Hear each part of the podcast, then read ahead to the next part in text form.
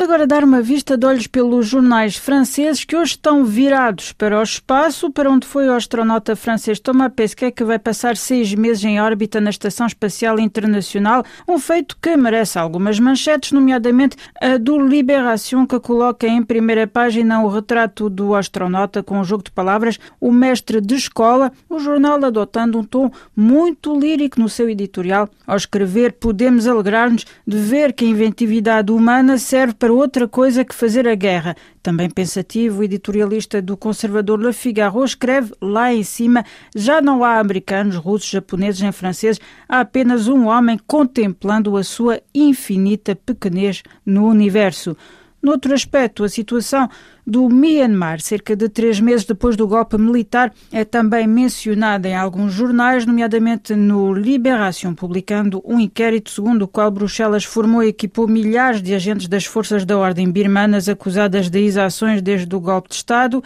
A ambição do programa MyPol, entretanto suspenso, era de ensinar práticas que respeitassem melhor os direitos humanos, contra a Libération, que, ao citar um defensor dos direitos humanos, conclui que a União Europeia acreditou num conto de fadas. O Myanmar também é mencionado no L'Humanité, as operárias birmanas pagam caro pelo golpe de Estado, escreve o jornal comunista, referindo que, por estarem em primeira linha do movimento de desobediência civil, 200 mil trabalhadoras do setor têxtil foram despedidas desde o golpe do dia 1 de fevereiro, o que leva um advogado e ativista citado pelo jornal a considerar que as pessoas vão de hora avante ter que lutar para sobreviver. O diário católico La Croix, quanto a si, recorda que a situação do Myanmar vai ser abordada amanhã numa cimeira dos países da ASEAN, com a participação do general Min Aung Hlaing, chefe dos golpistas, cuja presença provoca uma polémica. Os militares birmanos são terroristas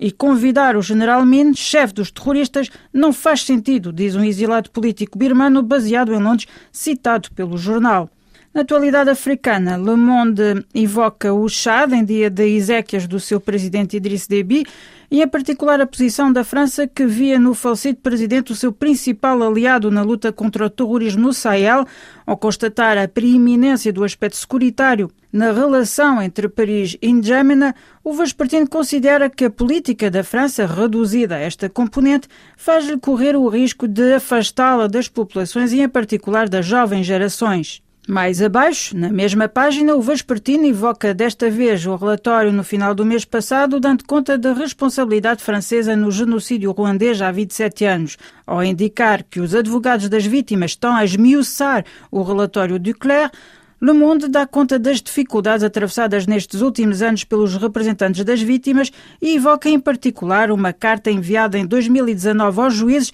questionando a sua recusa em procurar a verdade junto dos próximos colaboradores do presidente francês da época. A este respeito, o Vespertino recorda que tem sido difícil chegar a conclusões definitivas, nomeadamente devido ao aspecto informal da tomada de decisões e também por causa da destruição voluntária de determinados arquivos. Noutro aspecto, Le Figaro entrevista o especialista de questões africanas Antoine Glaser sobre a política do presidente francês no continente. Segundo este analista, Macron quer apagar a França-África, mas ele não está a conseguir. Não se muda facilmente um sistema político, militar e financeiro que existiu durante 50 anos. Ao referir que a França-África se concentra agora na África do Oeste, Antoine Glaser considera que Emmanuel Macron é obrigado a fazer realpolitik porque o continente se mundializou, referindo-se nomeadamente à concorrência de outras potências como a China ou a Rússia em África. E precisamente a propósito da França-África, a si foca o seu olhar sobre o cinema africano e a mudança dos critérios de atribuição de subsídios da Organização Internacional da Francofonia. Diminuição dos valores, impossibilidade de recorrer a eles mais do que cinco vezes, estas mudanças fizeram reagir um coletivo de realizadores africanos que denunciam a subsistência da França-África enquanto o organismo financiador usa como pretexto a crise sanitária contra a liberação antes de citar Alain Gomis, cineasta franco-senegalês para quem seria necessário conseguir criar soluções de financiamento em África. Considerações com as quais fechamos também esta revista de imprensa.